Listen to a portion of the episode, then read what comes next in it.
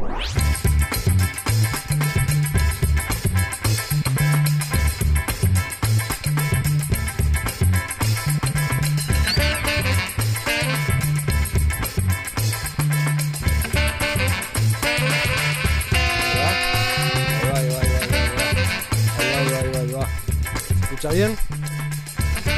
Bueno, arrancamos entonces. Bienvenidos a un nuevo Vivo Atento, la editorial de Atento Chubut de todos los lunes. Mi nombre es Santiago Costa. Hoy va a ser un Vivo Atento desordenadísimo. Hay mucha data y yo no puedo imprimir, así que voy a ir asistiéndome con la computadora nomás. Bueno, Bienvenidos, mi nombre es Santiago Costa, Juan Falcón en los controles, vivo atento de lunes cargadísimo, cargadísimo, lunes post debate, ¿eh? ¿Quién ganó? ¿Quién ganó? Ahí tenemos el chat en YouTube para que vayan comentando quién les parece que ganó el debate presidencial, el primer debate en Santiago del Estero, ¿no? Con todos los candidatos. La verdad, yo voy a hablar de eso, pero voy a hablar mucho también de cómo llegaron al debate, porque hubo muchos, eh, muchos eventos esta semana, muchos datos, muchas situaciones, muchos hechos que fueron preparando lo que fue el debate, ¿no? La llegada al debate. De todo hubo, la verdad. hubo de todo. Bueno, por lo pronto, como para hacer un, un, tentempié, se venía especulando, había operaciones, rumores sobre un desequilibrio mental de Milei, ¿no? Se venía diciendo que tenía asistencia psiquiátrica. Eso fue lo que se especuló los días anteriores. Se lo vio tranquilo a Milei, se lo vio calmado, se lo vio muy tranquilo. Así que este, por ese lado no fue. Él dijo que estuvo en lo de la novia, en lo de Fátima, un par de días encerrado, ahí en la previa, para relajar, ¿no? Previo al debate. Pero bueno, pasaron muchas cosas. La verdad que eh, el oficialismo había tenido una buena semana, eh, lo comentamos la semana anterior, había tenido eh, lo del impuesto a las ganancias, la rebaja, había tenido lo del dólar petrolero, había tenido un montón de cosas positivas, había tomado la agenda, había ganado impulso, había impuesto sus temas y pasaron cosas. Bueno, ¿qué pasó por ejemplo?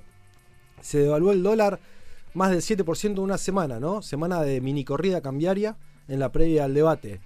Otra cuestión, se supo los índices de pobreza, ¿no? Nuevo aumento de pobreza a nivel general, mucha gente, 18 millones de argentinos son pobres, 9 millones de argentinos son indigentes, esto se supo en la previa al debate, y ojo, todavía no impactó, esto es una medición de la pobreza previa a la evaluación de mediados de agosto, o sea que el próximo índice va a ser peor, no se midió el impacto de la devaluación todavía, así que va a ser peor. Bueno, Massa venía anunciando bonos, había anunciado un bono de 94 mil pesos para este, todos los que estuvieran por menos de la, canasta básica, no todos los eh, trabajadores informales serían, ¿no? los que habían agarrado el IFE en su momento en pandemia. Y aparte a los beneficiarios de planes sociales se les había asignado un bono de 20 mil pesos. Bueno, todo eso quedó barrido por el dato de la pobreza. La verdad, quedó completamente barrido por lo que fue el dato de la pobreza que tuvo que salir a reconocer Massa, ¿no? Eh, Massa se la, pasó pidiendo perdón esta semana, sobre todo en el debate presidencial. Ahora vamos a hablar de eso también. Pero bueno, eh, eso fue un poco la previa de, cómo llegó Massa al debate, ¿no? Llegó con esos dos, con esas dos cuestiones. Incluso quedó borrado otra noticia positiva que había dado, que era este, el dólar petrolero, que favorece también a Chubut esta exención por, va, este beneficio de 90 días. Todas las medidas son como cortoplacistas, ¿no? Esto es por 90 días, la posibilidad a las petroleras de exportar a un precio, a un dólar preferencial para poder reinvertir eso en insumos y otras cuestiones. Eso se tomaba como un incentivo a la cuenca neuquina y a la de San Jorge también, y eso quedó también este, barrido por el tema dólar y el tema del aumento de la pobreza. Bueno, Hubo mucho, hubo mucho esta semana. Voy a hablar también de, algunos nombres que se conocieron para el gabinete de Nacho Torres. Eh, el caso del futuro subsecretario de Medios, Cristian Aliaga. También del futuro director del Banco Chubut, Paulino. Chan, chan, chan. Ese es uno de los datos que no me pude imprimir. Paulino, Paulino. Paulino algo. Paulino Caballero. También eh, ajeno a Chubut, ¿no? Porteño en este caso, venía del equipo de, de Frigerio, eh, de Rogelio Frigerio. Así que ahí tenemos dos funcionarios, ahora vamos a hablar un poquito de eso también, y el ministro de Seguridad, futuro ministro de Seguridad, si es que asume, Héctor Iturrios, que también fue resistido por un sector de, la, de los jueces, así que vamos a hablar de eso también. Pero bueno, eh, y bueno, ni más ni menos también, Massa llegó con el escándalo de Insaurralde en el medio, también vamos a hablar de eso, vamos a hablar del escándalo de Insaurralde y el de Chocolate, el puntero este de la legislatura bonaerense, Chocolate Segundo Rigó, eh, que también, ¿no? Es, es como una punta es lo de Insaurralde y la otra punta es esto, está conectado, vamos a hablar de eso también. De hecho, algunos hicieron alusión a eso en el debate presidencial. Miriam Bregman hizo alusión a eso y Patricia Bullrich también. Pero bueno, eh, esto es como servido en bandeja, ¿no? Para mi ley, la famosa casta. Si uno se pregunta qué es la casta, te aparece la imagen de Insaurralde en el yate en Marbella. En el yate bandido se llama encima el yate, boludo, la puta madre. Bueno, en el yate bandido con eh, la modelo Sofía Clerici, modelo, comillas, comillas, comillas, modelo Sofía Clerici, bueno, eh, ahí haciendo ostentación de, Rolex de, y de cartera eh, Louis y de, y de todas esas, cositas tan ajenas ¿no? a la población, que uno se pregunta, de un, un empresario, bueno, pero un dirigente político, un funcionario, ¿de dónde la sacó? Bueno, con eso también llegó Massa al debate. Me voy a meter primero eh, en, el, en el... Yo hice una... Hay dos preguntas, tres preguntas, que yo hice en las transmisiones pasadas, el vivo atento de la semana pasada y creo que de la semana anterior y las voy a plantear ahora porque estuvieron puestas en el debate. Yo en, uno, en una planteé si a Milei le convenía enfrentarse con el Papa. Y en el debate Milei tuvo que pedir perdón por haberlo eh, calumniado al Papa. Así que ahí, ¡cling! Me la noto esa, ¿eh? Me la noto. Uno de los puntos flojos del debate de Milei. Ahora vamos a ver los puntos a favor. Los goles que hizo Milei y los goles que le hicieron. De todos. Porque es muy difícil decir quién ganó el debate. generalmente cada uno eh, cree que ganó el que uno prefiere. Entonces yo lo que voy a hacer es anotar qué goles hicieron eh, y qué goles les hicieron, ¿no? Para hacer un mínimo balance más eh, objetivo, si se quiere. Bueno, esa es la primera con Milei. La segunda que yo había preguntado era si Milei estaba a 10 puntos del segundo como para ganar en primera vuelta o si iba a ir a balotage. ¿sí? Bueno, la pregunta ahora es la siguiente: si el escándalo este de Insaurralde, ¿no? Las fotos en el yate con la modelo Sofía Clerici, em, le va a hacer perder los suficientes votos a Kichilov como para perder la provincia de Buenos Aires. Esa es la, pregunta. ¿Insaurralde le va a hacer perder la provincia de Buenos Aires a Kichilov? Esa es una. Y la segunda es: ¿perder la provincia de Buenos Aires implica perder la nación para el peronismo? O sea, podemos recordar, por ejemplo, en 2015, cuando ganó primero Vidal la provincia de Buenos Aires y después ganó Macri la Nación. O sea, generalmente el que pierde provincia de Buenos Aires pierde la Nación. Así que la pregunta es si lo de Insaurralde hunde a Kichilov y, al hundir a Kichilov hunde a Massa. Bueno, vamos a hablar de eso también. El caso eh, de Chocolate Rigó en la legislatura es casi, no sé si más grave que lo de Insaurralde, pero es equiparable. ¿Por qué? Porque es algo más sistémico. También ahí está el tema de la casta, ¿no? Que habla mi ley. La legislatura bonaerense tiene una serie de mecanismos muy opacos, cuasi de caja negra de la política, donde se concentra eh, dirigentes eh, de todos los partidos y los municipios del conurbano y de todos los partidos del sistema. Por eso Juntos por el Cambio no salió tan fuerte con esto, porque si, si se abre esa caja de Pandora, también queda pegado Juntos por el Cambio también. En lo que hace a digamos, viáticos o gastos reservados de la presidencia de la Cámara. Es una Cámara que tiene, es bicameral, tiene diputados y senadores que no se sabe bien para qué porque cubren los mismos distritos. Em, entonces toda esa plata, toda esa verdadera caja negra de la política bonaerense impacta con este caso de este eh, empleado legislativo, puntero del PJ de La Plata, que es afiliado al Frente Renovador. Así, que ahí ya queda pegado masa con, con el tema del Frente Renovador. Es un eh, puntero ligado a Insaurralde, que lo que hacía era, recordemos, el que maneja la, legislatura bonaerense es el número 2 de Insaurralde. Eh, y entonces este hombre lo encuentran sacando plata en un cajero de 47 eh, tarjetas de débito de empleado fantasma, que es un, digamos, caja negra de la política, ¿no? Plata negra de la política. Así que mi ley a esto voy. ley aunque no la haya roto toda en el debate de ayer, porque sinceramente para mí estuvo a media máquina, tal vez uno de sus puntos fuertes haya sido no enojarse y no, quedar así exaltado, eh, ya llegaba sobrado. Sí, repitamos, crece, ah, se conocen los índices de la pobreza, crece. Devalúa el dólar casi 8% de una semana. y atrás se conoce el escándalo de Insaurralde y el escándalo de este Chocolate Rigó sacando plata en la legislatura. Que está bien, pasó hace un tiempo lo de, lo de Chocolate Rigó, pasó hace tres semanas más o menos. Pero eh, el hecho está. Y otros que también dicen, bueno, no, porque lo de Insaurralde es una operación, porque no fue ahora, fue hace un tiempo. Bueno, pero el hecho existió. O sea que más allá de, que el timing, digamos, que se haya sabido justo antes, parezca operación, al ser un hecho, tan hecho es que lo asumió Insaurralde renunció a la jefatura de gabinete. O sea, más mea culpa, más admisión de culpabilidad que haber renunciado a la jefatura de gabinete, no sé. Bueno, entonces ya con esta previa, mi ley estaba sobrado. O sea, ahí tenés la casta. Tenés la realidad política, eh, digamos, la realidad económica por un lado, de la pobreza y el dólar y la inflación, y por otro lado, eh, la casta política, que es de vuelta, ¿no? ¿De dónde, ¿De dónde sale la plata? Bueno, de acá, de la legislatura, ¿no? Todo el entramado de Insaurralde. Es, es todo Insaurralde eso.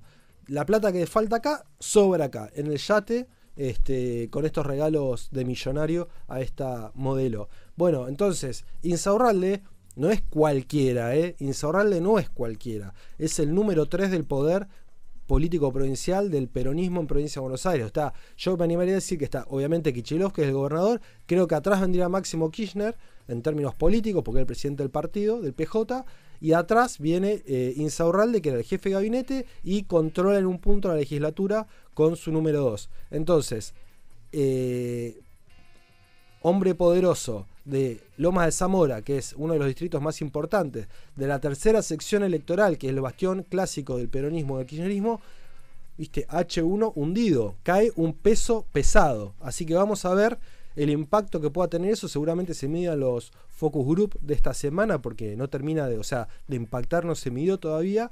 Pero bueno, lo de Insaurralde puede ser gravísimo para el peronismo. Puede ser casi similar a lo de la Morsa con Aníbal Fernández en 2015. Así que bueno, esa es la previa del debate. Por eso digo, mi ley no hacía falta que la rompiera toda en el debate. Ya venía sobrado con todo esto. Bueno, ¿nos metemos en el debate? Nos metemos en el debate. Cuestiones del debate. A ver, por ejemplo, eh, Nacho Torres lo vio, la vio ganadora Patricia Bullrich, obvio, obviamente, no estoy diciendo nada raro, pero la vio segunda a Miriam Bregman, ¿no? La dirigente de, la izquierda, que la verdad que tuvo una actuación bastante buena, eh, fue uno de los puntos altos del debate. La, mayoría, digamos, la da a, a Bregman con, una buena performance y dejó perlitas, ¿no? Como cuando le dijo a Milei que no era un león, sino que era un gatito mimoso del poder económico. La verdad que ahí es eh, casi remera, ¿no? Casi una remera hizo Miriam Bregman. Después, eh, cuando se le plantó a Bullrich con el tema del caso Maldonado, y distintas cuestiones. ¿no? La verdad que Breckman tuvo, tuvo una performance bastante buena. Punto alto de Bullrich, por ejemplo. ¿no? Primero digo el punto bajo. La verdad que a Bullrich cuando habló de economía se la vio titubear. Se la vio muy complicada a la hora de hablar de economía, de inflación, le costó un montón y de hecho Milei se la facturó, ¿no? Como diciendo basta del versito del plan integral. Eh, titubeaba por momento, ¿no? Se, se, notaba que le costaba del, pensamiento a la palabra había un camino muy largo para Ulrich. Pero bueno, por ejemplo, tuvo puntos muy altos para mí cuando habló de educación. No por lo que haya dicho en sí, sino porque, bueno, lo nombró a Sarmiento como tres veces. La verdad que Sarmiento estuvo, podría haber tenido una, sillita más ahí en el debate. Lo nombró mucho a Sarmiento Bullrich. Pero, por ejemplo, en un momento le dice a Milei, cuando en 2020, en plena pandemia, nosotros pedíamos la, liberación de las escuelas, la apertura de las escuelas, a vos no se te vio. ¿no? Tanto que hablas de libertad. Y ahí para mí esa de Bullrich le entró a mi ley. La segunda fue cuando le dijo, anda con los vouchers a la puna, anda con los vouchers educativos, ese modelo, anda a la puna, donde no hay escuelas, hay una escuela eh, cada tantos kilómetros cuadrados. Eh, eso no sirve, estás... Vos pensás en Capital Federal, es un pensamiento muy porteño el tuyo. La verdad que ahí también lo tocó a mi ley. Creo que esas dos eh, balas, entre comillas, de Bullrich le entraron a mi ley. Bueno, otras cuestiones, por ejemplo, eh, punto para Bregman, más allá de lo del gatito mimoso que decíamos recién, em, otro punto de, perdón, de para Massa eh, fue cuando dijo, varias veces jugó Massa con esto de la soberanía, ¿no? Le decía a Milei, no vamos a poner otra bandera en el Banco Central, la bandera yankee vendría a ser, obviamente, ni en Malvinas, ¿no? Dos veces le habló de la bandera, como que no vamos a permitir que pongan otra bandera en eh, el Banco Central o que se eh, ceda con el reclamo de Malvinas. Yo ya había dicho otras veces que para mí Massa cuando le habla de soberanía a mi ley gana, porque es muy difícil tener soberanía política si no se tiene soberanía económica. Para mí es uno de los puntos débiles de mi ley a la hora de debatir. Bueno, algo raro también que hablamos con un par es que a Massa se lo notaba medio robotizado, ¿no? Como, como en piloto automático, hola, soy Sergio Massa, ¿no? Eh, se lo notaba como duro, medio como muñequito de, torta, ¿no? De, como muñequito de torta. Pero bueno, otra, otra cosa divertida de Massa fue que llegó completamente quemado eh, al debate y lo dijo en una entrevista a la semana pasada, que estuvo en varios actos de gobernadores y en todas las provincias donde tuvo esos actos hacía mucho calor, mucho sol y tenía el sol de frente en los actos, así que estaba quemado literalmente por no usar protector solar. Así que así llegó eh, más al debate con un bronceado eh, caribeño y eh, duro como un muñequito de torta. Bueno, hola Matías Bello, dice, Breckman va sobrada porque no tiene nada que perder. Tal cual, es el famoso teorema de Baglini, ¿no? Cuanto más lejos estás del poder, más barbaridades puedes decir o cosas irrealizables. Así que jugando con eso, obviamente Breckman no tenía ningún tipo de, de ataduras, ¿no? Pero de hecho para mí Bregman pierde cuando se pone, se baja de, candidata a presidente, ¿no? A, de, digamos, de primera mandataria y se pone a hablar como piquetera en un momento, ¿no? Como, como una participante más de las marchas. Para mí ahí Bregman perdió un poco. Pero bueno, eh, decía punto para mi ley que no se sacó. Eh, en un momento Bullrich balbuceaba tanto hablando de economía que casi tuvo que decir como un amuleto, tenemos a Melcoñán, tenemos a Melcoñán. ¿Viste? Era como una figurita que mostraba, tenemos a Melcoñán.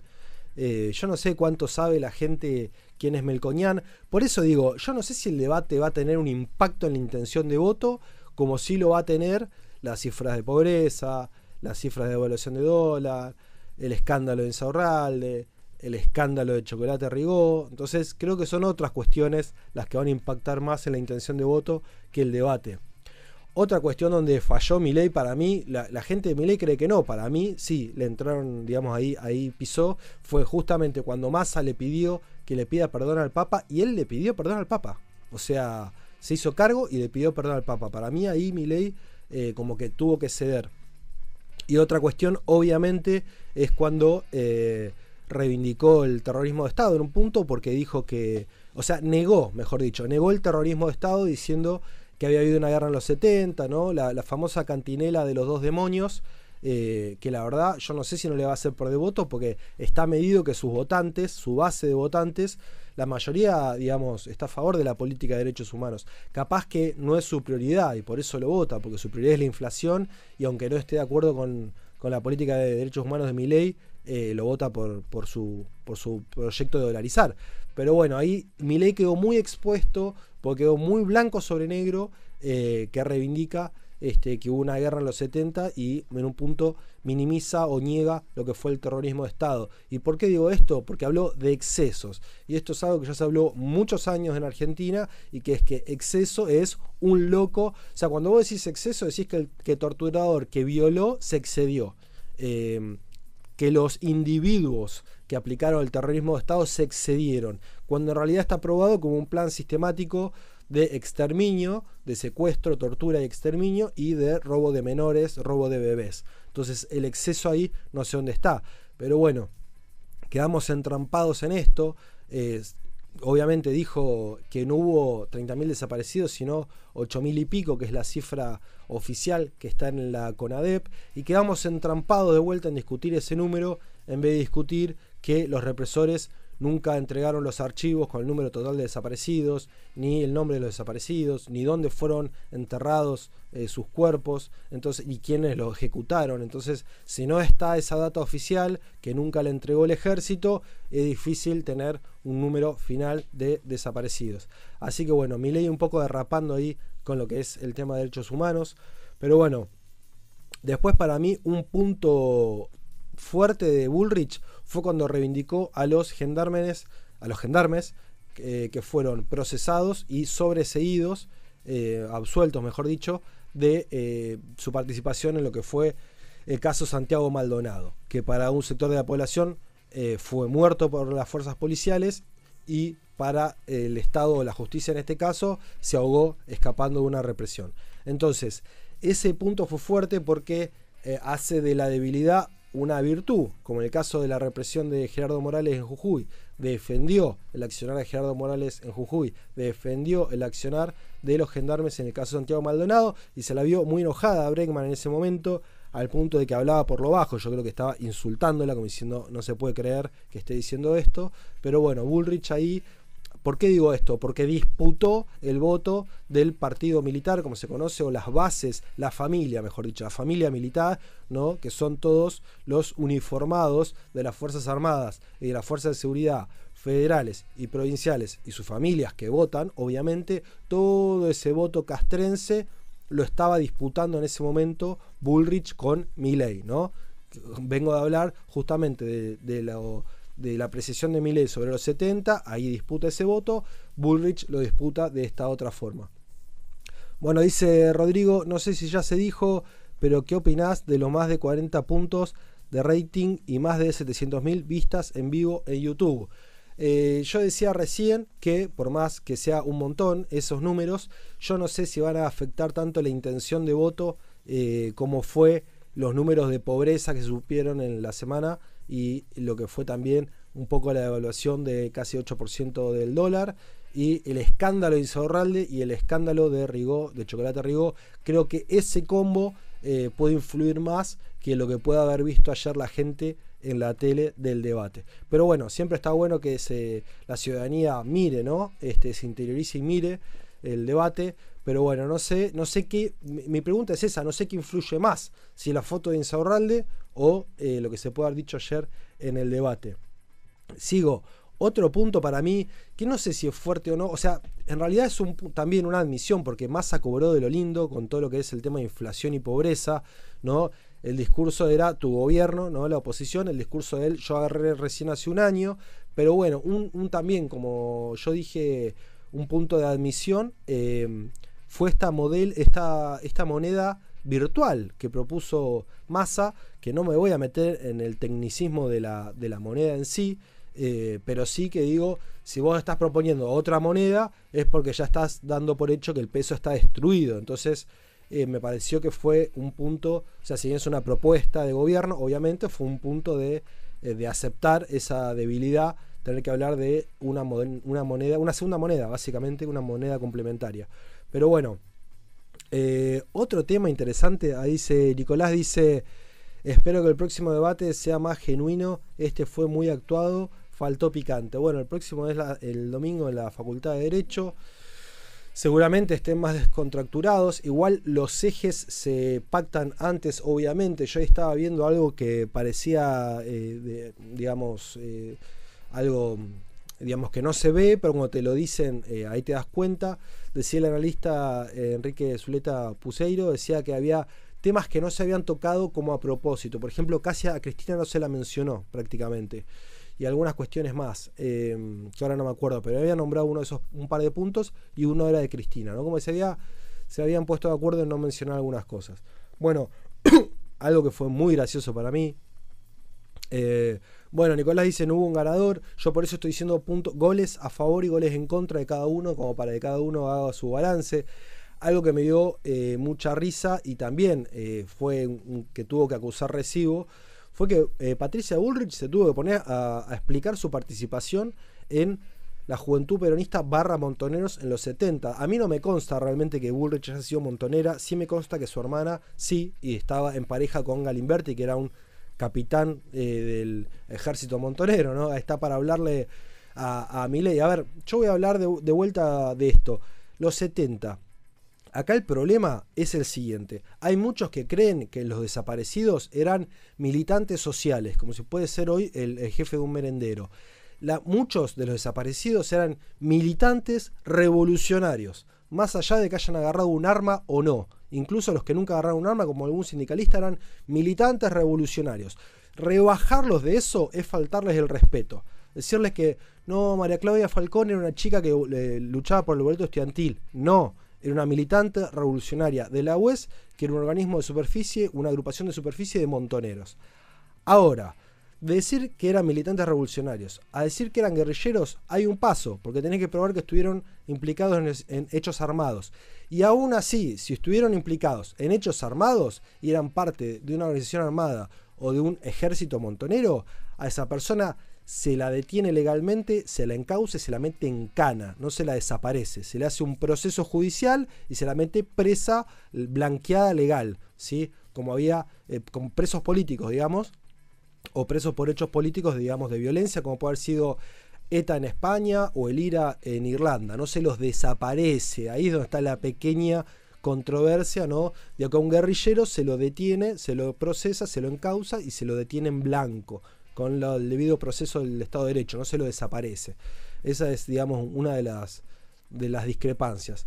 Pero bueno, eh, les contaba, Patricia Bullrich tuvo que hacerse cargo de su pasado, digamos, los 70, y tuvo que dar esas explicaciones, lo cual ya es un montón. Yo creo que la puso a la defensiva, eso tener que dar explicaciones. Pero me encantó el pase de magia que hizo diciendo que había muchos otros líderes en el mundo que tenían una situación parecida, como Nelson Mandela o eh, el Pepe Mujica, ¿no? De pasado guerrillero que habían sido líderes de sus países y presidentes, ¿no? Así que bueno. Patricia Bullrich se comparó con Nelson Mandela. Em, dice Facundo, ¿qué hace Facu? Dice, no gestionaron bien los derechos a réplica. Eso fue muy gracioso, era la réplica de la réplica de la réplica. Hoy todo el mundo habrá visto memes, me imagino, si tienen Twitter o, o TikTok. Eh, era muy divertido. Había, un, había uno que decía, Massa se gastó sus cinco derechos a réplica en el primer bloque. No, no puede contener su, pasión por el déficit, ¿no? Como que se había quedado corto para el resto del debate. Bueno, Hernán dice, cambiaron a Cristina por la dolarización. Dolarización. Bueno, eh, Milei defendió su, su, proyecto de dolarización. Tanto, tanto mm, Bullrich como Massa dejaron muy en claro que casi ningún país del mundo no tiene banco central o tiene un proyecto de, dolarización. Yo creo que ganaban mucho en este prejuicio, digamos, de, creo que más decía, era Ecuador, no me acuerdo, eran tres, Ecuador no sé cuál más, y Zimbabue, creo. Entonces vos le decís al argentino, Zimbabue, Zimbabue, Zimbabue, y ya es como, ¿no? Se activa un poco ese prejuicio, ¿no? Pero bueno, medio lo arrinconaron con eso. Eh, así es con el debate. ¿Qué más? ¿Qué más vieron? A ver. Yo si me acuerdo algo. Eh, después los vi bastante, bastante bien a todos en el sentido de que, por ejemplo, Patricia Bullrich ganaba cuando decía no me voy a dejar prepiar o tengo el coraje y la convicción, me, la banco, ¿no? en un punto la actitud de, de, Bullrich era yo me la banco, como que esa era su, su, su, su, respuesta para todo, era, ¿no? Yo me la banco. Eh, obviamente, Milei dando un, cariz más teórico, ¿no? Es el único economista de la mesa. Y Massa eh, también, ¿no? Anunciando medidas. Un punto fuerte para mí de Massa fue cuando dijo en un momento con Milei el destino de las pymes es desaparecer. Creo que fue como muy gráfico. Eh, creo que ahí ganó. No lo nombré Schiaretti. Para mí Schiaretti estuvo muy sólido. Más allá de que haya sido un actor de reparto en todo esto, que ni siquiera pudo ganar eh, la centralidad que ganó Bregman, porque Bregman es tan actriz de reparto como Schiaretti en términos de intención de voto y de marginalidad en las encuestas. Pero su fogueo en, de, digamos, en lo que es la polémica, la llevó y, también como mujer creo que la puso a, a Bregman en un lugar muy interesante. Schiaretti no logró ese lugar, ¿no? Como polemista, pero creo que estuvo muy sólido en sus argumentos. Lo que pasa es que, y es más, digo una cosa, eh, es que con la edad avanzada que tiene está muy lúcido. Yo no lo tenía tan, tan bien hablando. Lo que pasa es que, claro, Areti decía ABC Córdoba, CDR Córdoba, Córdoba, Córdoba, Córdoba, Córdoba. Y ya era un momento que basta, Córdoba, basta. Yo creo que, que había un. que activaba al revés, ¿no? El anticordobesismo activaba. Pero bueno, lo vi, hizo un papel decoroso. Eh, Schiaretti. Yo cuando fueron los debates acá en Chubut dije que, por ejemplo, eh, Oscar Petersen, que se lo puede comparar en términos de edad, el primer debate había estado muy, muy, muy débil, había estado muy perdido. Después recuperó, eh, Petersen estuvo mejor en los últimos. Pero en el caso de Schiaretti, que obviamente es un cuadro político mucho más, de mucho más volumen, eh, creo que estuvo muy sólido al hablar. Dice Rodrigo, le pintó el cordobesismo a Chiaretti. Sí, eh, Nicolás dice Córdoba es Miami según es Chiaretti. Bueno, había muchos memes con eso, la verdad. pero, pero estuvo bastante sólido. Es, ocupó en un punto el lugar que, tenía Rodríguez Sá antes, ¿no? ¿no? San Luis, ordenadito, bla, bla, bla. Y ojo, que tuvo Néstor Kirchner a fines de los 90. Santa Cruz, ordenadita, Santa Cruz, Santa Cruz, bueno, el modelo este, ahí a Schiaretti no lo alcanzó. Pero bueno, creo que estuvieron bastante bien. Milei ganó en no sacarse, quedó muy expuesto con el tema de los 70. Bullrich quedó muy expuesta, que no la tiene muy clara con economía. Eh, creo que ganó en la parte de educación. Massa creo que ganó en, digamos, en algunas cuestiones como la defensa de la industria nacional y eso, pero también ¿no? quedó muy, muy pegado con, con todo lo que es los índices de inflación y de pobreza, viste que por más que él, él quería decir como, bueno, arranca algo nuevo, ¿no? Eh, borrón y cuenta nueva, arranca mi gobierno. Pero bueno, por más que haya tenido razón para mí en algunas cuestiones como que agarró el Ministerio de Economía muy tarde, hubo una interna del peronismo que pedía que lo agarre antes, por lo menos seis meses antes, como que llegó tarde, pero bueno, eh, la verdad que la inercia es muy difícil de detener para, para Massa. Y no se sacó 100% Massa, sacó un conejo de la galera con esto de la moneda virtual, del, que no se sabe bien qué es ni cómo sería, pero bueno, la tiró ahí y en un punto este, desvió un poco la atención con eso. Bueno, ah, estoy medio resfriado todavía. Eh, ese es un poco con el debate, la verdad, yo vi eso. Veremos acá cómo impacta. Eh, por lo pronto, Nacho Torres la vio ganadora a Bullrich. Voy a hacer la bajada a la provincia. Eh, justamente hablando de Nacho Torres, Nacho Torres estuvo con un par de gobernadores en la semana anterior, bancando a Bullrich. Dice, dice Rodrigo, creo ninguno perdió en el debate, estuvieron prolijos Bullrich tecleó un poco, sí, a Bullrich se le trababa el habla en un momento, estaba como que, como que le costaba arrancar. Pero bueno, eh, y para mí también eh, Massa estuvo robotizado, estuvo como muy... Podría haber sido una inteligencia artificial Massa. Eh, pero bueno, bajándolo Chubut, les decía, Nacho Torres estuvo ahí con los gobernadores apoyando a Bullrich en la previa, los gobernadores electos juntos por el cambio. Trefinger estuvo con Milei también en una mesa ahí, una, una cena este, de núcleo duro electoral provincial de Miley, estuvo ahí Trefinger. Trefinger estuvo ahí con el tema, digamos, del dispositivo nacional y muy abocado a lo que es la fiscalización, la, estructura de fiscales en Chubut, que es donde él ve que es el punto a mejorar, que le puede dar eh, justamente ese plus. Estuvieron ahí de gira con Laura Mirantes por varias localidades de Chubut con ese tema. Eh, y bueno, eh, Nacho Torres eh, también nombró a un par de funcionarios esta semana que pasó. Se conocieron la semana pasada los que vieron el programa, vieron que hacíamos tres líneas de funcionarios de Nacho Torres. La línea nacional, que es la que aporta la estructura del PRO nacional, funcionarios porteños o de la gestión de Macri, por ejemplo Álvaro de Celis, por ejemplo Sergio Whisky, que era diputado nacional en, este, en, este, en esta línea entronca el futuro presidente del Banco Chubut, recién dijimos, Paulino Caballero, eh, que viene de ser eh, funcionario del área de Rogelio Frigerio. Em, y bueno, también el área de la juventud, donde nombramos, por ejemplo, al secretario, al futuro secretario de Pesca, al futuro secretario de Hidrocarburos, al futuro administrador del, puerto de Madryn. Y eh, ¿cuál es la tercera? Bueno, de funcionarios de acá sin mucho pasado partidario, como Facundo Vale en economía o Héctor Iturrios en seguridad. De eso voy a hablar ahora también. Por ejemplo, resistencias y aceptaciones. El caso de Val, por ejemplo. A Val incluso lo elogió Juan eh, Pablo Luque, ahí del peronismo de Comodoro, dijo que era un tipo serio y que había que dejarlo laburar. Básicamente dijo eso en otras palabras, pero con esto voy a que la figura de Val no encuentra resistencia sin casi ningún arco, es aceptado por todos, lo cual habla bien de él. El caso de Héctor Iturríos, el fiscal Iturríos que estaba propuesto para ser ministro de Seguridad, no tanto. De hecho salió la Asociación de Magistrados, que es como la gremial de jueces, a impugnar su nombramiento por ser inconstitucional.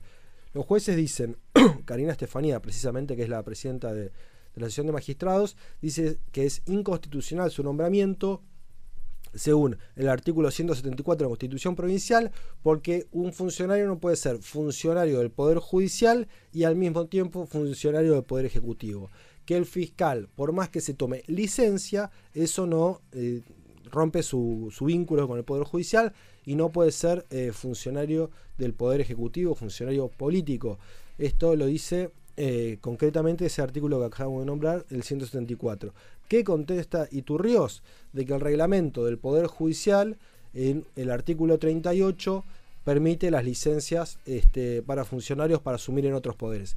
Bueno, esto lo va a resolver probablemente si la asociación hace la, la denuncia, lo tenga que resolver el Consejo de la Magistratura. Así que, sin meterme en los tecnicismos, propio de abogados, sí voy a decir que Iturrios encontró resistencia a su nombramiento en la corporación judicial, por lo menos en la Asociación de Magistrados. Así que ahí ya arrancó enredado Iturrios.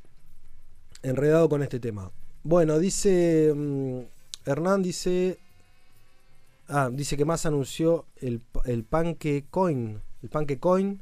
Em, dice Nicolás y el próximo fiscal de Estado, bueno, ahí está. Lo que, ah, el próximo fiscal de Estado también, es, también es joven. Em, sí. Bueno, y otro caso para mí em, importante es el del futuro subsecretario de medios. Acá me meto en terreno este, resbaloso, pero bueno, me voy a meter igual porque hay que hablar de estas cosas. Cristian Aliaga, futuro subsecretario de medios. ¿Cuál es el perfil de Cristian Aliaga? Yo leía un par de publicaciones, la verdad, cuando se supo, no sé si la tecla, cuál otro que era no, qué sé yo, oriundo de Saladillo, no sé en qué pueblo nació Cristian, pero lo daban, viste, hacían un, perfil como si fuera una persona que llegó a Chubut hace cinco años. Cristian Aliaga es toda una institución del periodismo de Chubut, del periodismo de Comodoro particularmente. Para hacer un breve resumen, fue director del Patagónico en los 90, previo a Cristóbal López, con el cual siempre tuvo una mala relación y casi lo llevó a exiliarse, entre comillas, de, digamos, del dispositivo de Chubut fundador de eh, El Extremo Sur, que es un mensuario que tuvo mucho prestigio, lo tiene todavía, pero era como un diario en papel, un mensuario, era medio el, Le Monde de, Chubut y Santa Cruz, era muy leído, o sea, influenciaba mucho en, funcionarios y en periodistas, tuvo mucho, mucha influencia en lo que fue los 2000.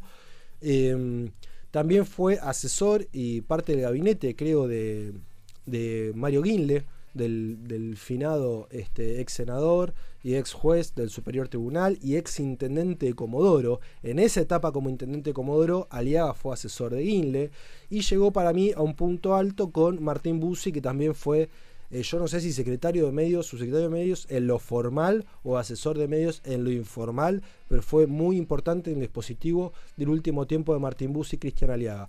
Ligado siempre al peronismo, llama un poco la atención en un punto ideológicamente esto, pero eh, en realidad Aliaga lo venía asesorando hace por lo menos dos o tres años a Nacho Torres. Nacho Torres tiene un par de asesores, digamos, uno de ellos es Aliaga. Desde ese vínculo, desde esa relación construida en los últimos años, es una persona de confianza de Torres que conoce mucho el paño del periodismo de Chubut y sabe con quién lidiar. Y aparte gana, gana varias cosas más eh, Torres, eh, nombrándolo Aliaga. Primero que Aliaga es un vaquiano del peronismo de Comodoro, lo cual es eh, vale oro, digamos. Les doy un ejemplo, por ejemplo, Aliaga es muy cercano a Otar Macharavici. Aliaga tranquilamente podría ser el secretario de medios de la gestión municipal de, Otar Macharavici. Pero bueno, a lo que voy es que conoce a todo el peronismo de Comodoro, a pesar de haber quedado medio marginado el dispositivo del peronismo de Comodoro, porque no era ni parte del dispositivo de Linares ni parte del dispositivo de Luque. Por eso es que había quedado medio bollando Aliaga y gana al eh, sumarse a, este esquema que le propone Torres.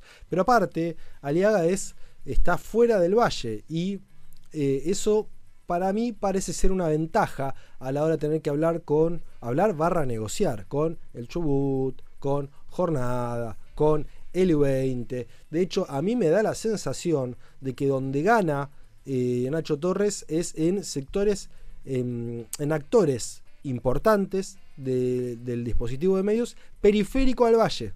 Periférico al valle estoy pensando eh, en, en, FM El Lago, estoy pensando en Cadena Total en Madrid, estoy pensando en el mismo Aliaga. Es como que se apoya en puntos marginales eh, y no para no quedar tan comprometido, ojo, lo cual no quiere decir que no tenga relación con Radio Chubut o el Chubut o Jornada. Lo que digo es que se apoya en sectores periféricos para poder negociar ahí. Para mí, es una sensación que tengo. Dice Rodrigo, asesor en comunicaciones de Marcelo Guinle, intendente de año 1995, lo que hablábamos recién. Bueno, entonces Aliaga es un viejo, viejo, viejo lobo de mar, que incluso tiene el, el plafón, digamos, de tener un, trasfondo literario. Ese escritor, le dicen el poeta a algunos, como alias, eh, un escritor reconocido internacionalmente y que incluso tiene su propia, editorial que se llama Editorial Hudson. Así que es una persona interesantísima, Aliaga, y conoce a fondo esto. Vamos a ver cómo se maneja. Bueno, ahí tenemos entonces, a él, a él lo podemos meter en la, en la cuarta pata, que era la de los posibles, las incorporaciones peronistas, ¿no? que vienen de origen peronista. Almirón 1, tal vez eh, Grassini otro, tal vez Andrés Meisner otro, como fiscal de Estado, como decía recién Nicolás, y Cristian Aliaga, que si bien no son todos parte del mismo paquete, sí comparten orígenes. Por eso yo creo que en un punto yo me preguntaba, ¿no? Bueno, ¿cómo le explicará a sus amigos eh, de toda la vida del peronismo comoro Aliaga este movimiento? Pero bueno, eh, será una cuestión de él. Veremos cómo es eh, su gestión. Así que bueno, esas son las novedades con el gabinete de Nacho Torres que me parecía importante hablar. ¿Qué más hay? Bueno, tengo dos o tres temas más para hablar. Si quieren pueden tirar ustedes. Algo que no quiero dejar pasar porque me parece gravísimo. es lo siguiente. hace dos o tres años, voy a hablar sin precisión, pero hace un par de años, lincharon a una persona en Comodoro. La lincharon. Hubo un caso de un abuso de menor, acusaron a una persona, los vecinos persiguieron a esa persona y la mataron en la calle, a golpes, patadas y arrastrándola de un auto. O sea, asesinaron a una persona en un linchamiento. La justicia después determinó que esa persona no solo no había tenido nada que ver en el abuso, sino que uno de sus agresores había sido el abusador. Bueno, ¿a qué voy con esto? Que tres, cuatro personas eh, fueron condenadas por estos hechos y la semana pasada se supo que el Superior Tribunal anuló la condena. ¿Por qué? Porque en el Código Procesal de la justicia de Chubut, los fiscales tienen tres años para eh, hacer la causa, ¿no? Para hacer la instrucción de la causa, ¿no? Juntar las pruebas, todo, eh, imputar, y eso lo toma otro fiscal que lleva a juicio. Bueno, el fiscal que logró las condenas fue Turrios. ¿Sí? Le anularon eh, la condena que él consiguió. ¿Por qué? Porque los fiscales de instrucción tardaron tres años y un mes en elevar a juicio, digamos, en, entregar la, instrucción de la causa. Entonces, por ese mes que procesalmente, digamos, invalidó toda la causa. ¿Quién era la fiscal que hizo la instrucción? Camila Banfi, que hoy es miembro del Superior Tribunal. Entonces, digo, qué sé yo, yo si soy familiar de esa persona que lincharon, digo, pero la puta que lo parió. Eh, encima que prueban, encima que prueban y la justicia funciona de una vez por un tecnicismo que cualquier penalista te diría, y bueno, es así, es un tecnicismo e invalida la causa, tiran para atrás esa condena. Así que me pareció súper, súper, súper grave y por eso lo estoy nombrando. Bueno, ¿qué más? Estoy súper resfriado todavía. Oh, mirá el tema que faltaba. La semana pasada hablamos del ATP que pedía Maderna de rodillas prácticamente por los medios, pidió tres o cuatro veces. Arcioni lo ninguneaba, lo ninguneaba. Antonena lo ninguneaba, lo ninguneaba. Finalmente le dieron un ATP. ¿Se acuerdan de cuánto fue el ATP que pidió Treleu? De 350 millones. ¿Saben cuánto le dieron? 61 millones. Yo hice la cuenta, es el 17%. 17% de lo que pidieron. Y ahora se supo que es peor, porque no solo le dieron el 17%, sino que tiene una partida imputada este, ya que es para adoquinado. O sea que ni siquiera puede agarrar esa plata, que encima es en tres cuotas, em, para pagar, eh, no sé, una deuda con Ashira, ponele. No, va adoquinado. Así que es, ya es un bullying, eh, no sé cómo describirlo de otra forma, es bullying directamente. Porque, ¿te acordás de ese dicho que decía, piden pan, no le dan, piden queso, le dan hueso, ese cantito de, juvenil, de, infancia. Bueno, me hace acordar a eso. Eh, ya es un bullying descarado el que le están haciendo a la gestión moderna. Bueno, qué resfriado que estoy.